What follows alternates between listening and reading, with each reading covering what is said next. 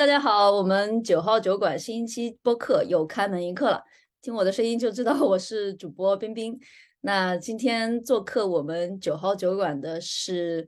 我的朋友，他是一个新晋的职业生涯咨询师天天。大家好，我是天天。哎，欢迎你啊，天天 来听我们的节目，来来做客我们的节目。对不起，没事。哎，我也是你的听众。真的吗？是啊。你听我们什么节目？呃，听了之前那你们有一期就特别火爆的那一期，就是一对 partner 的那个故事，我是听完了的。躺平的那一期，对不对？对对对对对，那期对我印象特别深刻，而且之后我还在周末的时候和我先生还分享了一下，就跟他大概聊了一下，还蛮蛮有启发的。当时听了以后也非常有触动，就是我会从我的这个职业生涯咨询师的这个角度，因为我可能和其他的咨询师有一点区别的是，我可能更关注的是想彻底的去解决这些问题，嗯，而不是说仅仅只是去做一个生涯规划，或者是帮这个来访者去走出他的卡点。那可能我会就是在。之后，他的行动的过程中间还会提供一些教练服务。再就是近期我可能还会去察觉一些就是能量状态方面的问题和潜意识的问题。所以当时那两个这个嘉宾，其实他们给我的启发就是在这里。就是可能，因为我后来也有翻，就是大家的留言，就是很多人会说，似乎就是躺平的那位，好像是就感觉挺不能理解的，而且就是感觉他的这个 partner 感觉是付出的很多，嗯，是一个苦哈哈的一个角色，然后就甚至就觉得好像他被 PUA 了这种感觉，但是这点我非常理解，就是从能量的层面来说，其实那位躺平的他。怎么说呢？是一个能量很高的人，嗯，他是通过这种就是一种魂不吝的状态，就是他的这个心态其实是很难得的，就是是在我们现代人，甚至可能包括不管是中国人还是这些西方人，我觉得这种心态可能西方人会多一点，但是华人会少一些。就很难得的一种状态，所以他会提到说，他并不惧怕去离开他的 partner，就是在任何状况下，他没有钱、没有收入、没有钱，甚至没有钱买机票，他也不怕去离开他的 partner。为什么？就很多人可能没有想到过这层，因为这位躺平的人，他的能量状态已经很高了，他是稀缺的。他里面提到一个词叫恐惧自由，恐惧 free。啊，这个词对我触动特别大。可能很多人到死的那一天，find your peace，找到平静，然后你对什么都不再惧怕，对明天不再有任何担忧，然后你就是在当下。这种是一个非常高阶的 境界吧。所以你刚说的能量值也是这个意思。嗯嗯，就是他的这种不 care 别人的看法，然后完全的去活出自己。这种是普通的，就是这这种在红尘中打拼很久的人不能理解的一个状态，尤其是可能对于我们中国人，就是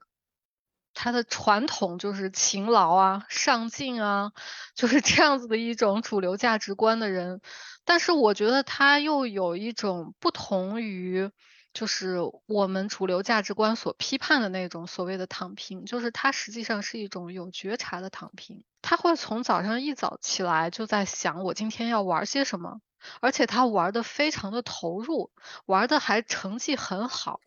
再一个就是他在这个玩的过程中，他一直在觉察自己。他可能刚开始这个觉察是很差的，就是他不知道，就是我今天。嗯，到底想要干点什么？但是慢慢就是通过可能这一两年他的这种觉察，他发现哦，我可能今天想学一下语言，我明天可能想要去健身，然后他的这种觉察就和我们普通人的就是从来不觉察、从来不观察自己、不不去探寻内心的那种是不一样的。那种就是你可能会发现啊，我今天有一个念头，我要这样做好了，然后隔两天我又不想做了，但是他能坚持下去。嗯。这个就说明是他的这个觉察是在长期的这种过程中间去一点一点去发现和验证以及对比，就是我今天到底是不是想要去做这件事情，我到底是不是想要去学这个语言，就是他的那种细微的那个颗粒度其实是非常高的。我觉得这一点是很多人没有看到的地方，就只是觉得它好像是一个寄生虫，这个我觉得不能这么看。就是再一个就是来到海外，我感觉有一点就是这种包容性是增加了，就是你对各式各样的人、各式各样的这种生活状态，其实都持一种比较敞开的心态。嗯，这个时候你会发现，就是当你带着一种好奇。不评判的这种心态去看待他人的时候，我觉得才会看到一些真真相。就如果你是带着这种评判或者说先入为主的这种，就所谓的这个 judgment 去看他人的话，就很难会看到真正的真相，而且就是你和他的链接也会。很差，就是你很难去 get 到他那个点，就是这个人为什么会这样？因为你马上升起，就是他不对，他错的，他怎么能这样？就是一旦这些东西生出来以后，你的眼睛就被遮蔽住了。你就没有办法看到，而如果你带着一种好奇，哎，人为什么会这样活？他为什么是这样想的？他为什么和我不一样？就是你带着这种心态，你才可以就是从一个缝儿慢慢的去钻进去看他的世界，用他的视角去看。哎，你这个是说的太好了，你这一段，我觉得我回头要转给他们，隔空留言。谢谢谢谢。那我们今天不聊我们前面一期，你是我们第一个嘉宾，上来就把前面一期 先聊了，咱们这一期还没开始。嗯，我们还是聊聊聊回来吧，聊聊这期就是嗯，讲讲职业咨询这件事情。天天，你跟你讲讲你过去的一些个人经历、经验、经历是什么，然后为什么又会选择做这样一个方向？嗯，这个问题，因为就是说它其实困扰我很多年了。嗯，从我上大学之前，就是这个专业选择的时候，就开始就为这个事情很纠结。那个时候我的理科比较好，就是物理和数学都不错。嗯，但是这个历史和政治就很头疼，尤其是历史。所以那个时候我还甚至学了一阵儿这个绘画，然后就想去考这个建筑，或者后来也想过就是去做服装设计。嗯，但是呢，当时就是因为也没有职业生涯咨询师这个职业，然后我的父母呢，他们可能就是基于他们当年的那种想法，就是他们会说，女孩子做建筑师这个太累了，就不是很支持。再一个就是那个时候，我是觉得其实我没有一个很坚定的自我，就是家长这么一说，然后我说哦，那好吧，那就算了，就是不会像这种就是。现在的小孩儿，或者说这个我的儿子这一代孩子，就是他们会有很坚定的自我，我要这个，我不要那个。因为我是从高中的时候开始发现，就是人要做选择是需要去锻炼的。就如果你从来没有做过选择，你是不会做选择的。嗯，所以在之后的这个过程中，我就会比较有意识的去培养自己做选择的能力。就我觉得可能是真正的做选择是在大学以后了，就大学期间吧，我就开始去想这个问题。然后那时候我记得是看了刘墉先生的一本书，然后他讲到他儿子是提前一年读研的时候提前一年毕业。哎，当时我就看到这个，我就在想，我能不能也这样做？然后我就去尝试了一下，所以我的大学，我就在大学期间就选择就是提前毕业。然后出来以以后，就是我们有一个师姐，就是特别优秀的师姐，她就没有去从事法律。然后我当时很好奇，就觉得，哎，你为什么就不去做这个行业？你成绩那么优秀。嗯。然后后来知道，就是，她觉得可能这个当时在那个年代就是。律师对于女性来说，其实不是那么的适合，因为有一些这种所谓行业潜规则啊，或者什么的，所以就嗯，而且那个时候其实是因为，就我现在来看，是因为我确实是不知道很多这种行职业信息，就我当时的认知就是进公检法系统，要么就是做职业律师，根本不知道，就说其实是可以进入，比如说其他的更小众一点的领域，比方说知识产权，或者是这种船舶海事法，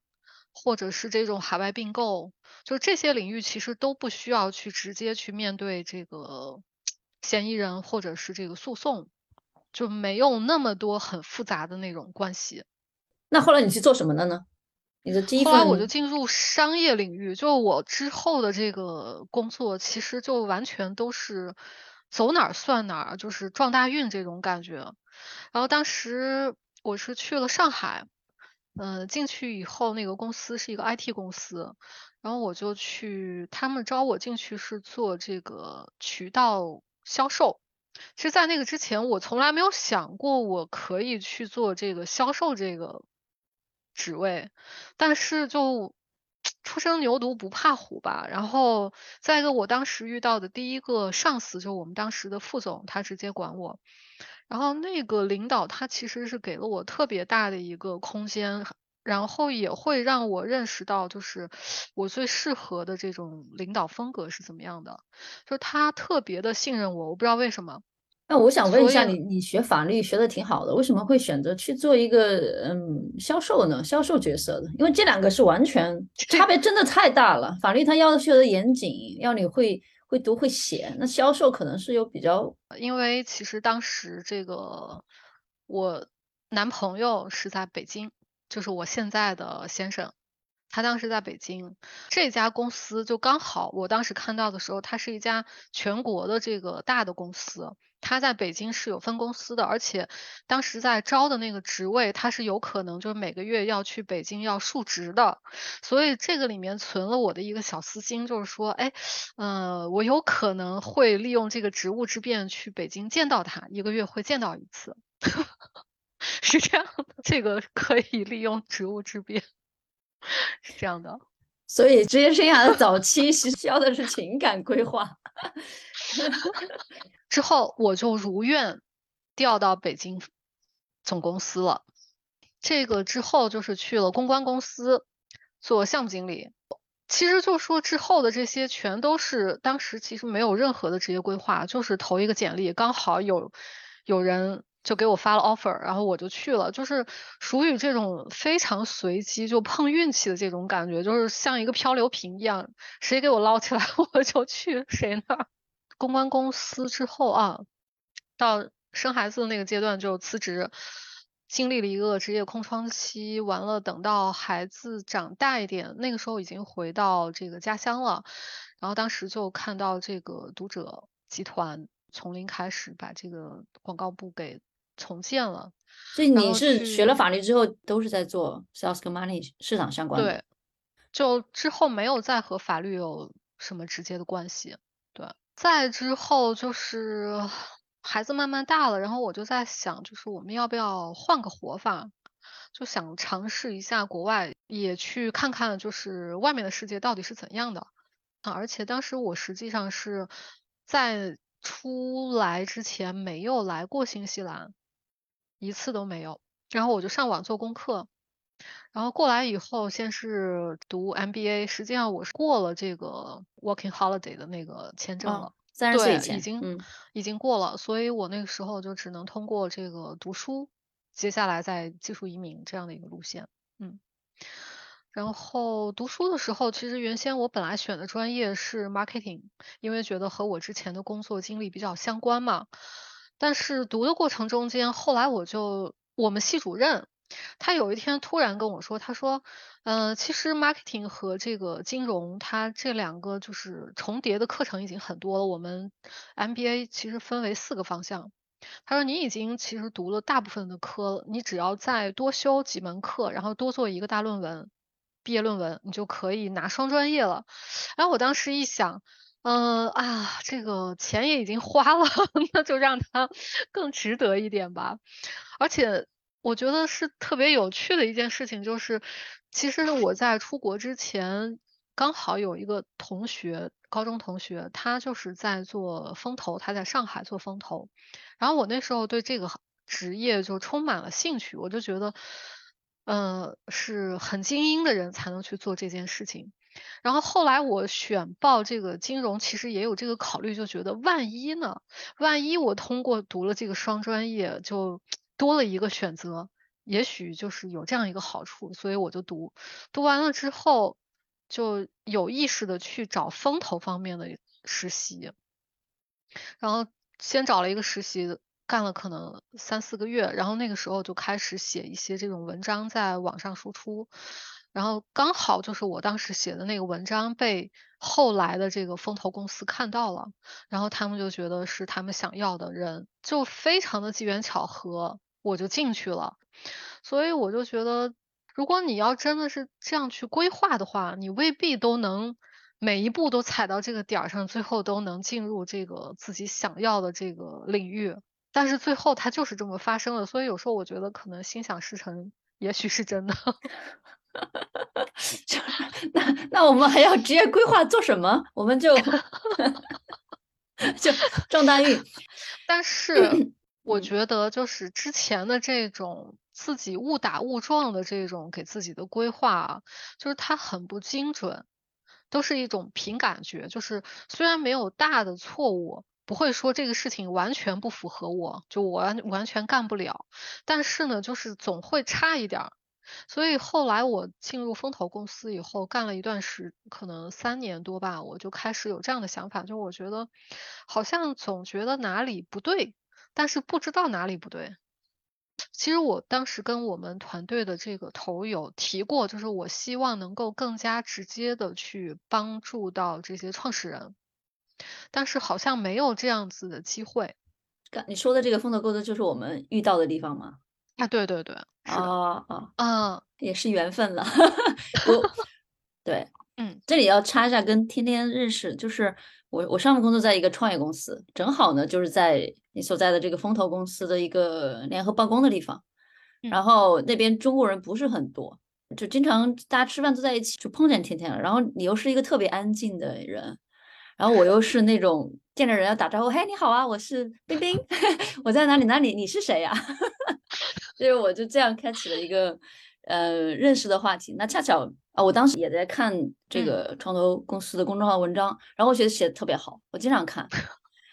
然后后来才发现是你写的，就油然而生的敬意。后来因为疫情的关系嘛，所以大家都在家办公，很久不见面。我记得那个时候重新见到你，应该是你已经开始转型。新的方向了，然后当时我正好在犹豫读书的这个问题，所以就好巧不巧又碰见了。后来我们做了三次的对话讨论，嗯，以及算是咨询吧，我收获非常不一样。所以这也是为什么想要请天天 来给大家分享一下他的一个自己的职业历程，以及为什么选这个方向，包括他未来能够帮助到我们每一个人什么东西。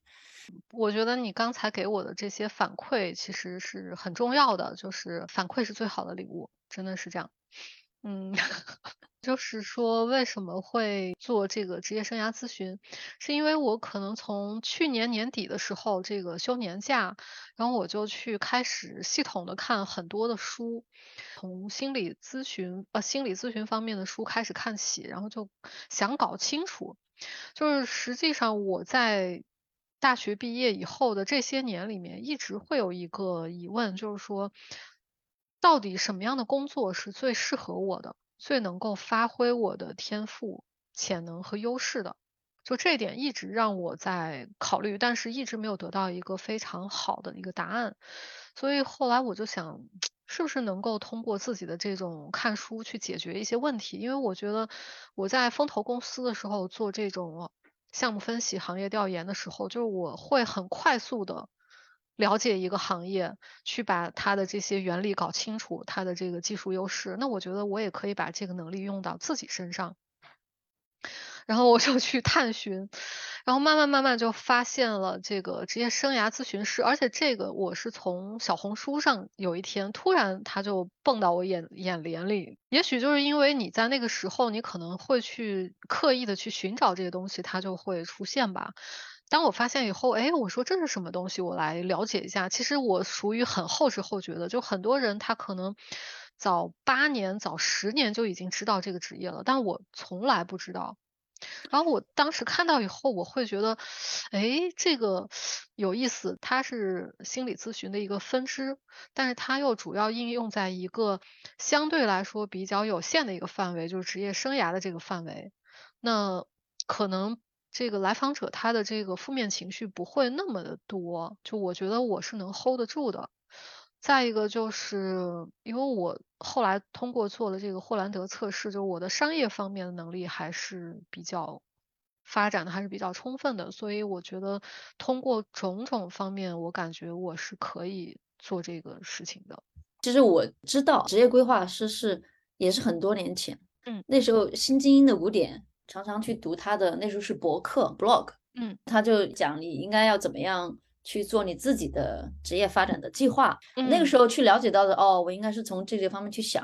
然后那个时候我进到是一个外企，那他每年都给你填张表，你今年的目标你要做什么？一年、两年、三年、五年。然后我看了之后，我就在想啊，这个职业规划就是你一年要做到主任，第二年要做副经理，第三年呃要做到经理，第五年要做总监，你就是这样一个规划。这个规划对我而言是个什么规划呢？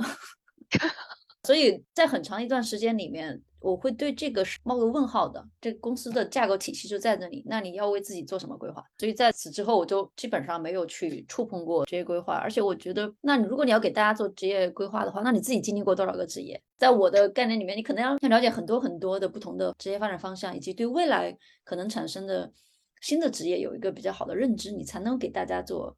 建议嘛。所以这是我比较传统的一些想法。但是后来就是跟你聊完之后，我发现哦，其实很多是涉及到心理层面的一些东西，很多是涉及到关于自我认知层面的一些东西。嗯，可能国内比较火的，像前段时间我给你发的那个优势训练营啊，国内的性格色彩训练营啊，还有之前我们也请过嘉宾，嗯，生活教练 life coach 这种类似的，他们跟这个职业规划有什么样的一些相同点或者不同点呢？你觉得？他们我觉得是这样，就是优势，它可能是它的着眼点，主要是在于个人的优势这个领域。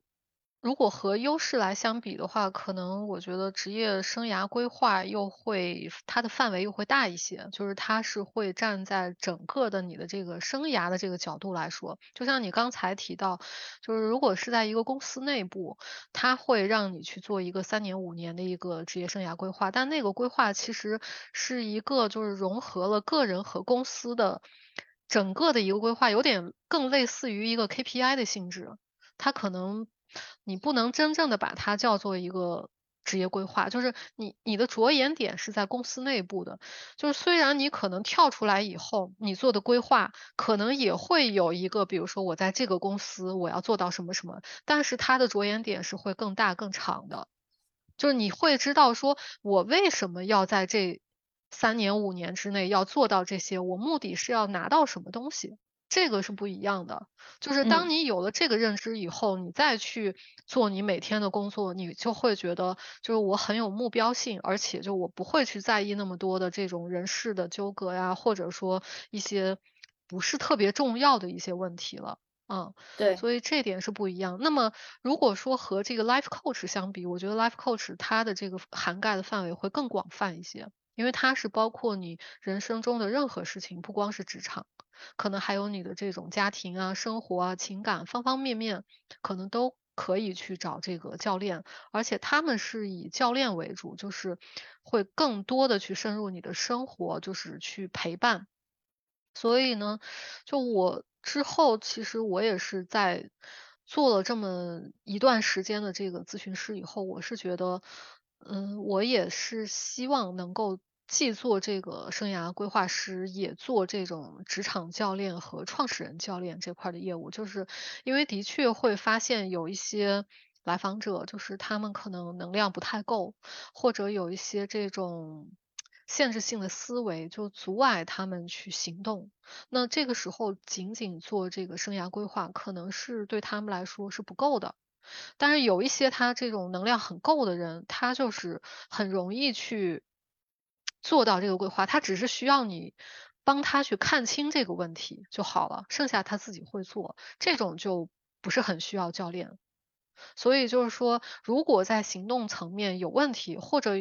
尤其是我觉得像创始人，觉得是不一样的，是因为他们的这个面临的这种生存压力会更大。因为这个就是投资方或者他自己的这种压力，生存的压力就很大，然后他又要带团队，他可能原先只是对某一个领域很擅长，那么这个时候他要全盘负责一个小的创业公司，那么这个时候他就会有很多地方就会看不清楚，或者说不知道方向到底在哪里。而对于一个创始人来说，就是看不清楚方向，这个是最致命的。所以我会希望去做这个创始人教练，还有就是职场教练，我可能更关注的就是这种，比方说我要在一年内或者是两年内达到一个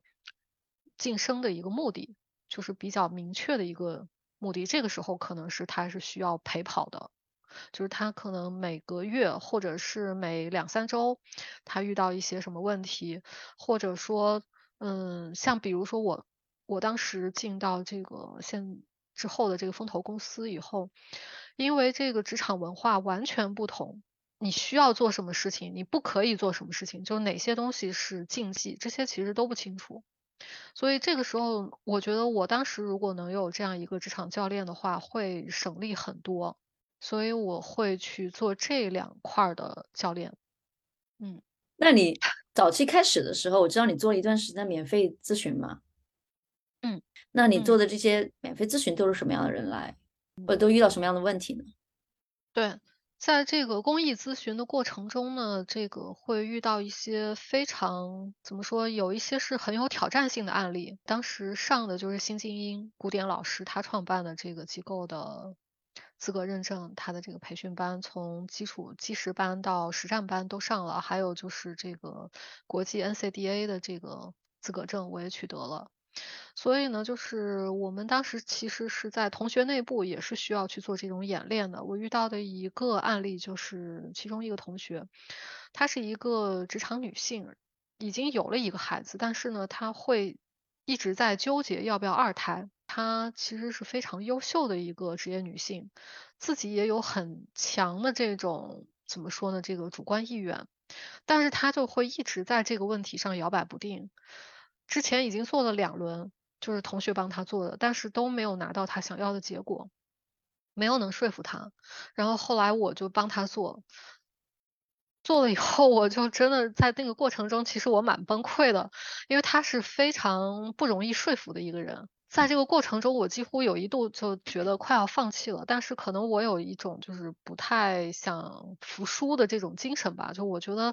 就我们所谓的一个术语，就一定要把这个根源要挖出来，就是一直挖挖挖挖到后面，慢慢它松动了。就是而且就是我发现那一回的事情，其实给我的这个咨询经验是增长了非常多的。事后。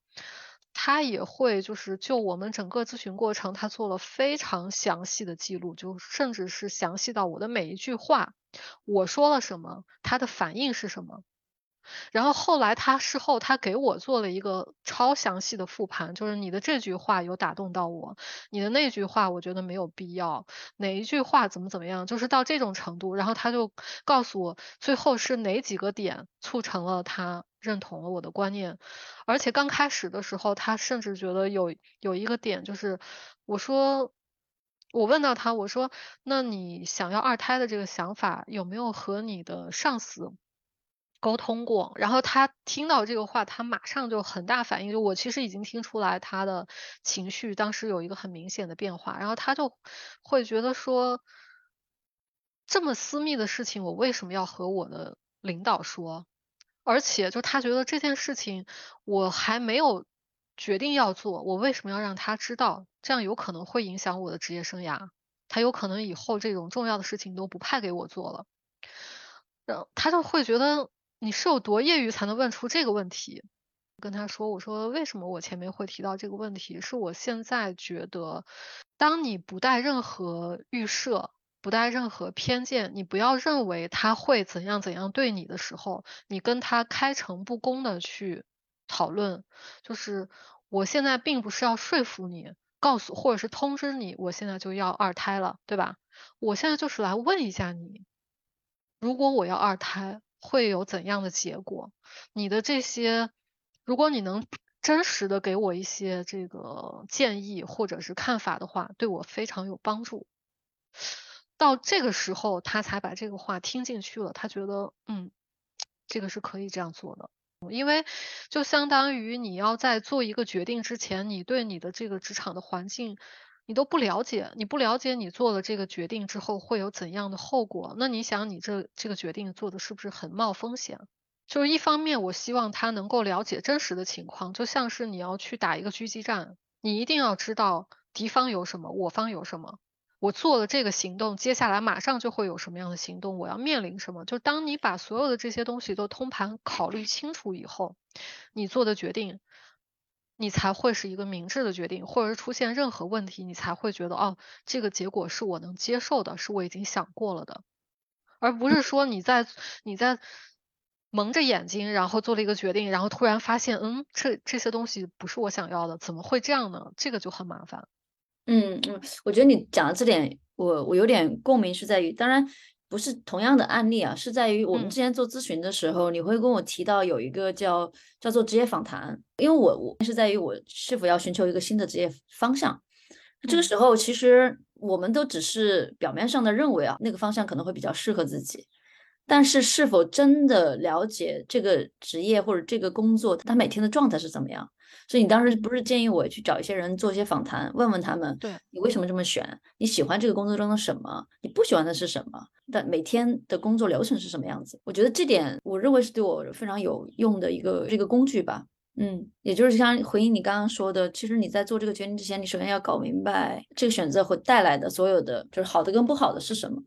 要有对对对非常。清晰的全盘的认知，嗯嗯，是的。我后来就发现，做了一个又一个的这个生涯咨询的案例以后，我就发现，实际上真正的问题可能是在于他的这种童年的这种成长经历、原生家庭教养方式，包括他的这种很多自己不自知的一些限制性的思维。就是你如果让自己去想，就说啊，我有什么限制性思维？你肯定觉得我没有，我是一个很开放的人，我怎么会有限制性思维？但是很多时候你需要用别人的眼光，就是要一一个镜子去发现。所以咨询师就是这面镜子，而且是一个干净的镜子。所以实际上咨询师就很多人他会有一个误解，就认为说。我付了钱就是你告诉我什么职业是好的，就是我记得你最开始的时候你也跟我说过这个话，你说天天来你就告诉我什么是对的，一二三我就照做。我说这个是不行的，就是不可以这样，因为因为探探探索自己太漫长了。对对对，太漫长太痛苦了，太痛苦了。但是就是从。另一个角度讲，就是如果说我是上来直接告诉你什么是好的，什么是对的，一二三，那只能说明我非常的不专业，非常的业余。你你你也喜欢做心心理测试，对不对？对，我也喜欢做非常多的心理测试。嗯，你就会发现啊，我做了那么多题，就是各种各样的九型啊、十六型，现在国内 MBTI，就是做完这么多心理测试，还是不太了解自己，尤其是把它落地到。职业选择上面，第一次你也是给了我好几个的测评工具，做完了之后读了，就这样。那直到那天跟你做完，我就会发现有一种被高人点拨了一下。举个例子，就是我也是挺爱运动的，但是每当要去跑步、去走路，我就好像很提不起兴趣。但我喜欢我骑单车。做完这个测评之后，我就会反思我为什么？因为当时给我的测评有好几个不同的职业价值吧，其中有一个就是要有挑战。可能走路或者跑步，它都是一个相比比较单调的。但是你骑个山地车，可能它会有一些变化，那可能就会比较适合我啊。包括我之前跟你说的那些兴趣爱好，为什么我会喜欢跳摇摆舞？为什么喜欢滑雪？或者喜欢做木工？我都没有想过这些。嗯。我相信很多人不一定会深究为什么在他的性格或者在他的兴趣爱好的选择里面会对这些东西有一些偏爱，对那些东西不感兴趣。那这里面深层次可能是没有办法通过简单的心理测试做出来的。是的，你说的这个问题，其实很多来访者后来也会给我有反馈，就是。我一般会列三到四项的这个职业测评让他去做，然后做完之后呢，因为也是每一份其实都是挺长的一个报告，就是他自己其实看不出所以然来，因为这个东西就是说，它还是一个很大的一个范围里面的一个描述，就是你可你想要在比如说可能五页、十页的一个报告里面，想要把自己的那个样貌雕琢出来，其实是很难的，因为自己最难认识自己。所以这时候就是说，咨询师的这个作用，就是说他需要通过这不同的这个职业测评，雕琢出你这个人的他的这个很立体的职业形象出来。嗯，我觉得这个是我，我觉得可能是我比较有天赋或者是比较敏感的地方，就是我通一般来说通过做一次。咨询，我基本上就已经可以把一个人他的职业方面的这种特质吧了解到，我觉得八成应该是有的，包括他生活中的，我一般都能说的比较准确。那接下来如果你描述出来了，那怎么做呢？然后当我们把这个就是就有点像雕塑家，他在一块木头里面把这个人已经雕琢出来了，这个时候就是我也看到了。你自己也看到了，这个时候其实你就已经这个改变就发生了，你知道吗？就是我们其实做职业生涯咨询里面最重要的一个步骤，就是要让来访者认知自己，这个是重中之重。就是以前当你不了解自己的时候，你会觉得我。这个工作也能干，那个工作也能干，你会去海投简历。但是当你真正了解自己、认识自己以后，你就不会再这样做了。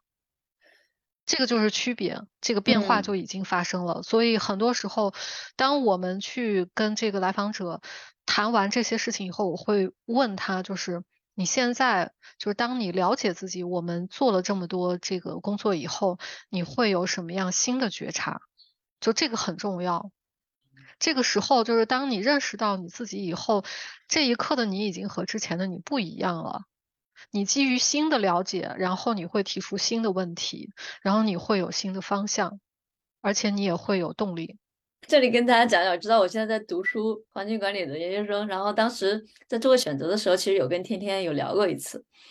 然后他当时给我建议，因为当时我拿到这个 offer 的时候，他只给我两天的时间考虑。我当时跟紧急跟天天打了电话，基于我前面的测评，其实。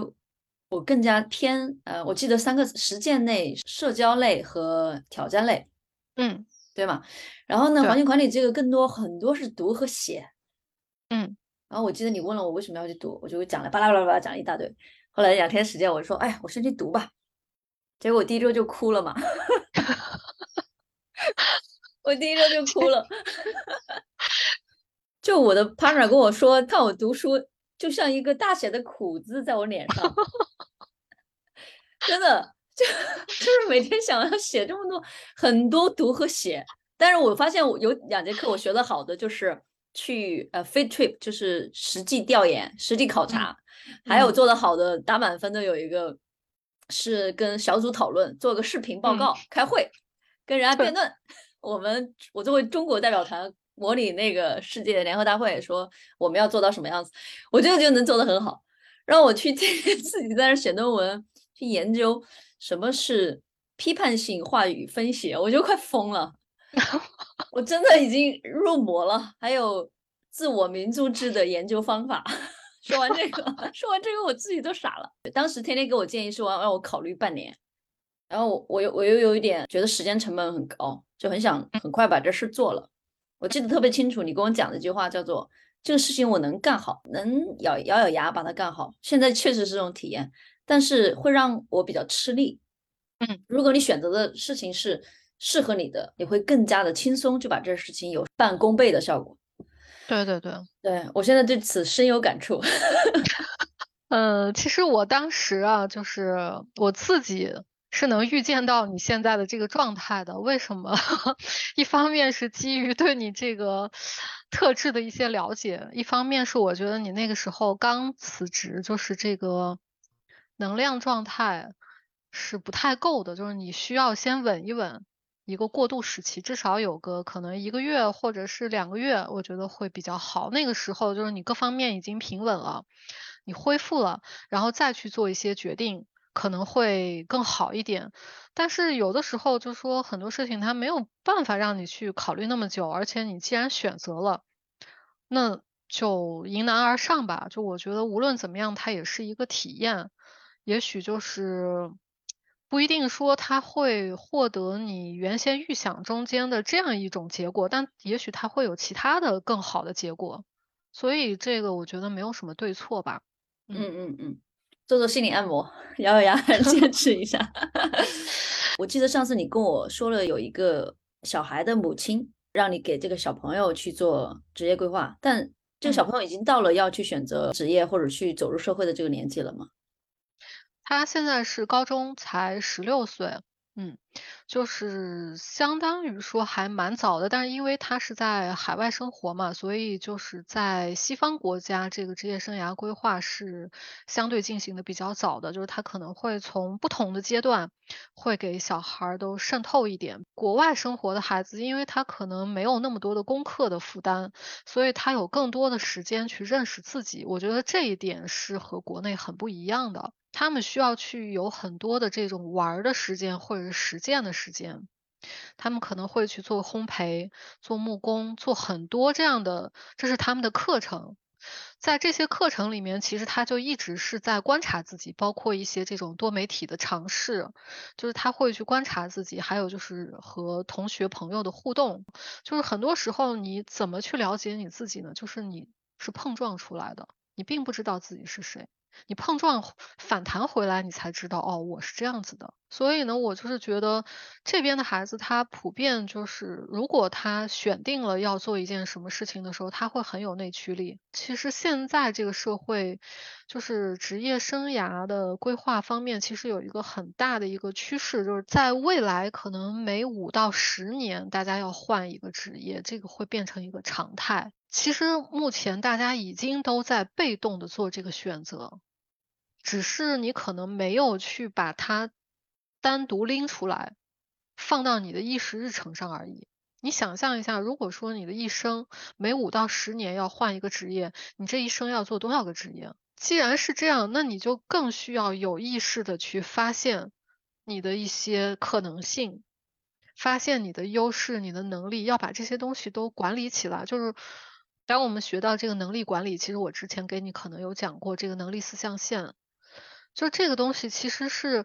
你可能有一个模糊的感觉，就是哦，我哪些方面做得好，哪些方面擅长，但是你可能不太会用一个工具系统的去认识它。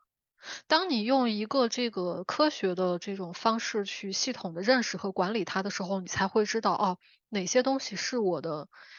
职业边界就是哪些事情是我最好不要去碰的，我去通过和别人合作或者授权去做的，哪些东西是我需要去让广而告之，让更多的人知道的。就是想到这件事情，就像你刚才说的，你你做的特别好的就是这个 presentation，对吧？这做报告、做演讲，对吧？嗯嗯。那这个东西就是你的一个优势，你的特长啊。嗯，所以它就绝对是要放在你的能力四象限里面那个第一个象限里面的。嗯，就是你在任何一个工作场合，你要把这个标签贴给自己，让别人一想到这件事情，第一个要想到你。你要主动的去用它，去宣传它，让所有人知道它，而不是说哦，仅仅我自己知道我有这个优势就够了，这个完全不够。对，甚至你要把它变成。你的一个副业，或者是你的一个职业方向，都没有什么不可能。我确实是从你这知道的这个工具哈，它它会具象到把你自己剖析的干干净净，就是哪些东西是你完全不擅长的，你真的真的就不要花很长的时间去做这件事，你跟别人合作，像你说的就好了。但有些东西我们是可以打磨它的。打磨的越来越像一个你的标签一样的。第二个象限呢，就是你可能需要，就是你有兴趣，但是你可能还没有做的特别专业，你就需要去把它着力培养。就如果说你没有这种意识的话，你就觉得哦，那行，反正我现在工作我能应付就好了，就你根本不会用这个维度去看待你自己、你的能力。然后呢，还有就是可能比如说像那种你不是很有兴趣，但你又做的很特长的这种事情。这个也需要你时不常的要去拿出来用一下，就是调用一下，让你不要把它忘了，因为它也是你习得的一个很重要的东西啊，也是你的财产啊，不要把它给忘掉了。对，这些当你把它用这样的方式管理起来的时候，你才会在职场上有意识的。比如说，有一天你们老板说啊，有一件事情谁谁谁去做，你有了这个意识，你会马上带入到你的四象限里面。那他是不是？如果它不是我的，它是我的这个需要避免触碰的这个盲区的时候，那我就。有多远离多远，对吧？如果是我的第一象限，我需要大错特错的事情的话，那我就赶紧去争取这个机会。对，所以这些是完全不一样的。而且这个时候你会有意识的去培养，就不会是为了去升职当一个经理而去做这件事情，是你要有意识去培养你自己想，就是从自我出发，不是从公司角度出发。对，当你有了这个。觉察这种意识的时候，这个在这样的一种心态之下，你再去做你的整个的职业规划也好，或者是你在公司你每一年的这个晋升目标也好，包括你每年每年每季度写的这个 KPI 也好，你会把自己的这些东西带进去。虽然结果看来是差不多的，但是不一样，完全不一样。所以最好的结果就是双赢。你拿到了你的，公司拿到了他的，这个是需要做测评。一方面是做测评，一方面就是我当时给你们的那个呃信息收纳表，因为那个里面其实有一个最重要的一个部分，就是你的三个成就事件。嗯。然后这一点也是很多这个来访者会有反馈的地方，就是他会觉得说，哎，我这个成就事件好像也不是深思熟虑的写出来的，但是你怎么就能给我想出来那么多很很特别的点，或者是我自己都没意识到的这个优势、才能、技能这些东西？就是，其实你真的让大家仔细写，说啊，我觉得我特别骄傲的三点，很难的。可能很多人会觉得啊，我好像没有什么特别拿得出手的技能，好像我也没有做过特别骄傲的事情。那我怎么写这个？就写写写写完了之后，得到你这边的正向反馈是 哇。也有一些来访者会，就是当时我跟他讲的时候，他就很惊讶，然后说，嗯，你你你完了以后一定要把这个发给我，我要加到我的简历里面 去。就是我是觉得，你举个例子吧，你举个例子看看。嗯，就比如说这个我前面提到的那个小朋友，这个十六岁的这个高中生，然后他就会讲到说有两件事情很有趣。第一件事是他来到新西兰可能两年之后，他有一次和同学吵架，用英文吵架，然后吵赢了，然后。呃，第二件事情就是他很擅长跑步，然后这个跑步跑赢了，所以我之后我就会问他，我说，我说这个你吵架吵赢了这件事情对于你来说意味着什么？他说我是觉得通过那件事情，我突然发现我在语言方面好像我的这个英语就好像比较过关了，就是既能听懂别人说的，还能马上反馈，还能跟人家就是。不输阵啊，还能表达出我想表达的东西，就是在那个点上，我好像，但是，嗯，因为他的确是很有语言天赋，他后来又学了法语，学了德语，学了西班牙语。我说这些是从什么时候开始？他说，如果从时间点上来说，好像的确是从那个事情发生以后，可能几个月的时候，就是现在相当于一个回溯性的一个角度去看待那件事情。就相当于他个人的一个小的里程碑这样的一个事件。那后来我就问他，我说你跑步这件事又是怎么回事？他说他刚开始就是很擅长跑步，就是在刚来新西兰以后，就是学校的这个初中的跑步他就得了第一名。再后来他就有一次来了一个很厉害的同学，那个同学就赢了他。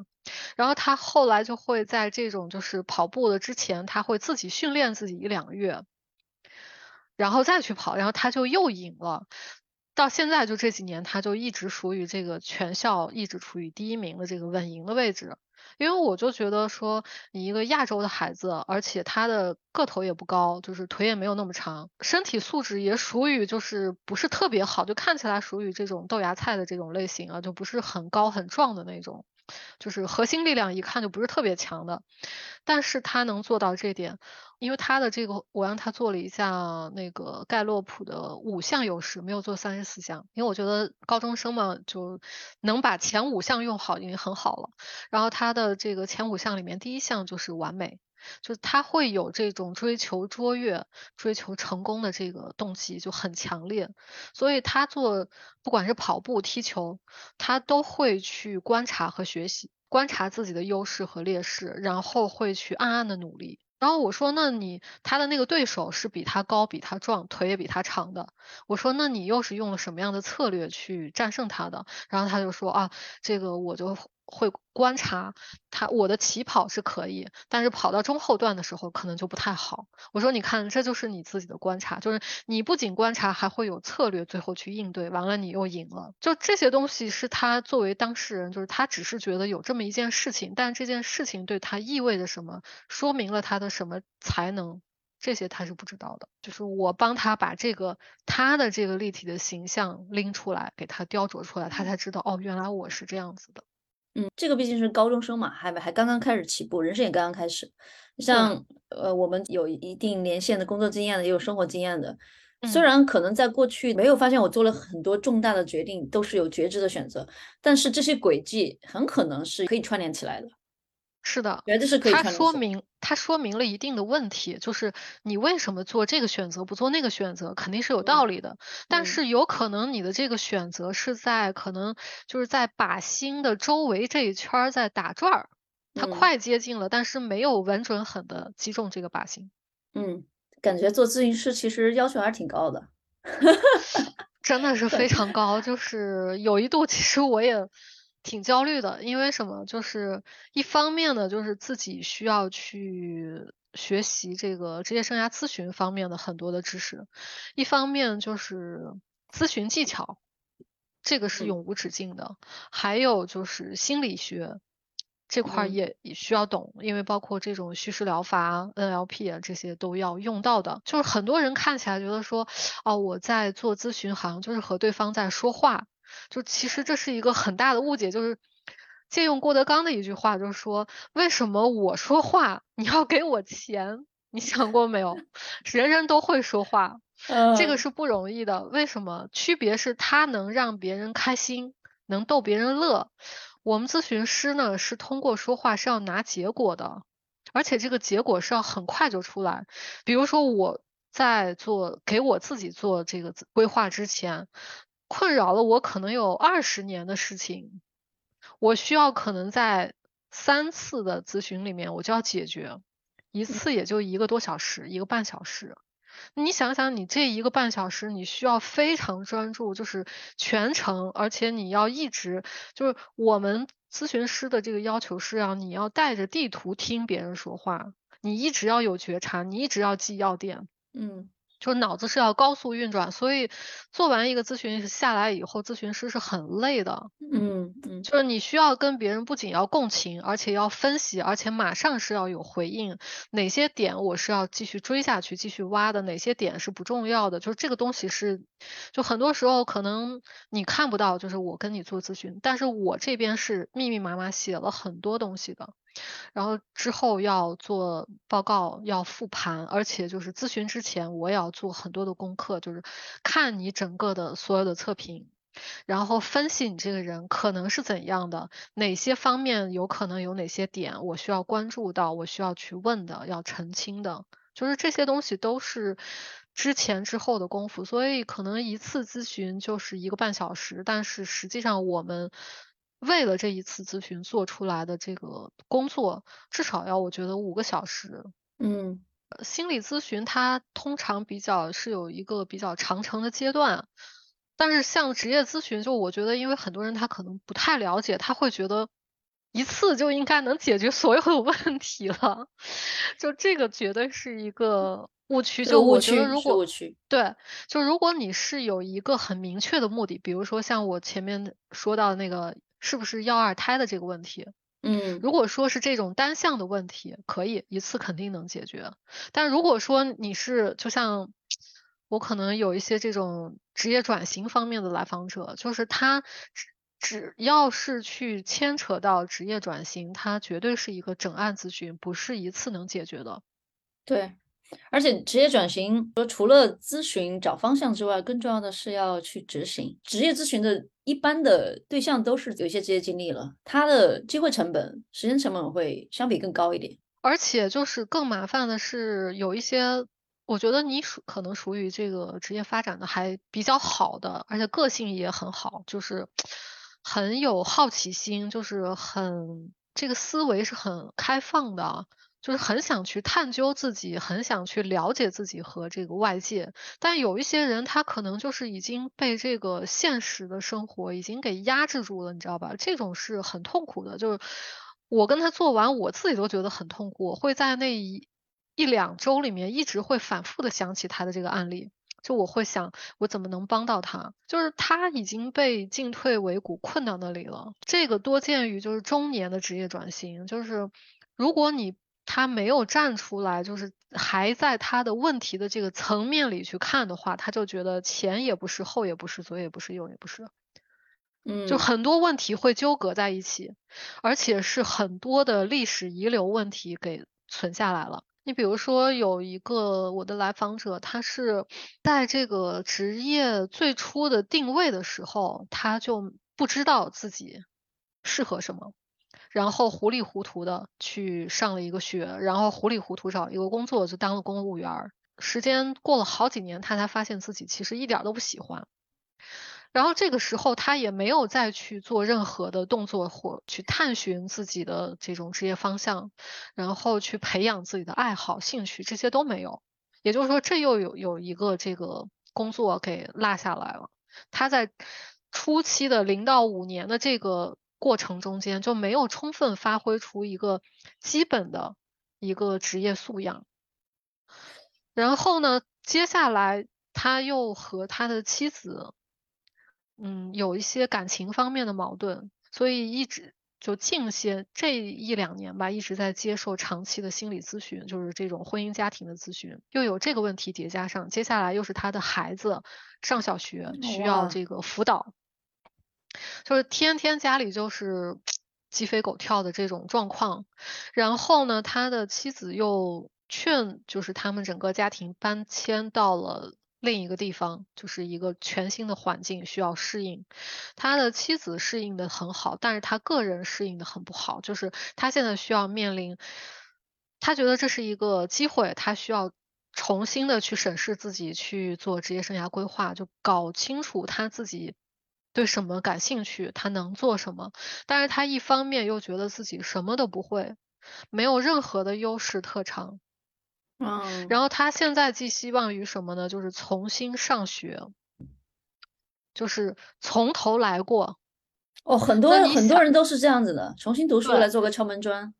就是你上回发给我的那篇文章，就是那个，我觉得还是属于，就是他前面的发展是还比较好，就是他自己知道我不喜欢那个程序员的工作，对吧？我知道我喜欢中医，我现在需要做就是重新高考，然后我去，就这个还属于相对没有那么难的。而这个人他的问题是自己对自己的认知处于一片空白，然后再叠加上家庭的问题，加上他现在可能又。到了新的环境没有收入，然后他又要重新去选择要上学，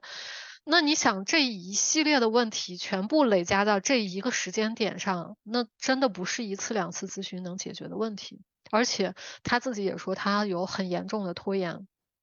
那所以像这种案例的话，狠狠的后期你要是要教练的方式，要跟着他一起。对，因为我们一般会。在这个咨询之前有半个小时的这种，就是互相了解、沟通一下，就是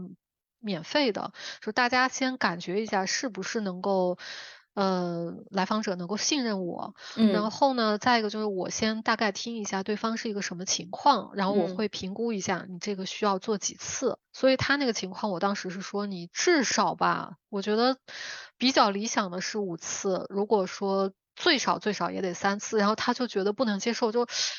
难道不是一次就应该能解决问题的吗？就是对，就我们实际上是一个引路人的作用，就是在我们的引导下，让来访者自己发现自己的困惑。嗯，有的来访者是不知道自己的困惑在哪儿，这都有。就是你首先先得搞清楚他有什么困惑，这都有。就是这个是对这个要 一直往根儿上去跑去倒的这种。就是他只是觉得我不满意我现在的现状，但我说不出来我哪儿不满意。也有。哎，你觉不觉得你自己就是你自己有一个问题，然后你自己把答案找到了，对，然后你再但是帮大家找答案。对对对，就正因为我自己是经历过这个从很长的这个阶段去找找而不得，求而不得，然后慢慢又通过一些这种笨办法看书去找，找了以后也不是那么准，再到最后我去学习了整套的这些工具理论，然后我去找到发现了适合我自己的事情，所以我才想去把我的这些。转型的经历，包括我的一些天赋优势，比如说，就我的盖洛普的这个优势有几点，可能一个是这种前瞻性，就是这是为什么我会想从风投出来去做这件事情，因为我觉得风投实际上就是你前瞻的是一个行业，对吧？一个企业它的这个发展未来的样子，然后我们才决定要不要投它，它有没有可投性。那我。在这个职业生涯这个领域，我们也需要去看一个行业、一个职业它的未来的发展，包括一个人他的这个发展的情况是不是和这个要求是匹配的。所以这个我觉得是一个很可以迁移的能力。还有就是这种通过一些看似不相关联的点，但是我会去看到一个 whole picture，一个整的一个图景。嗯，这个是我的一个特点，还有就是我的一个特点是能发现别人的潜力、优势、特长，嗯嗯，然后根据不同的人来给他提供不同的解决方案。就比如说，你遇到这个论文你开不了题，对吧？我可能会跟你说，放过自己吧，这个你先把字字数凑够再说。但是我我并不会对所有的人这样说，你知道吧？对吧？这是这是因材施教的，因为对我要求低。不是不是不是，是因为我知道你的这个拖延的点在哪。你拖延的点就是因为你就是很介意，对你很介意，就是总觉得我要写出来不够好怎么办？就一直是被这个东西，所以我就要给你把这个思想包袱卸下来。你先写，写出来再去改，不会差的。但有些人他不是，就是他可能是没有能量去动，或者是他就想不出来，就是我我做这件事情的意义在哪？就每个人他的点是不一样，就是他的表现有可能都是拖延。啊，挺有意思。所以你你你不能一概而论。你你要说是对一个本来就是那种大而化之的人，然后你就说啊随便写吧，那那就完了。对对对，嗯，因材施教。也谢谢你啊，我这学期那个 作业写完了。嗯，哎，我觉得差不多了吧，天天 差不多，聊天好有意思。那我们今天就到这里吧。嗯，聊长时间，我们也希望小伙伴们都能够找到自己喜欢的。找到自己合适的，然后能够长久赚钱的事情，帮助别人找到这个他的擅长的领域，他热爱的领域，然后又是能够带来财富的领域，这是我最希望做的事情，最有成就感的。那我们今天就到这里吧，谢谢天天，嗯，拜拜，拜拜。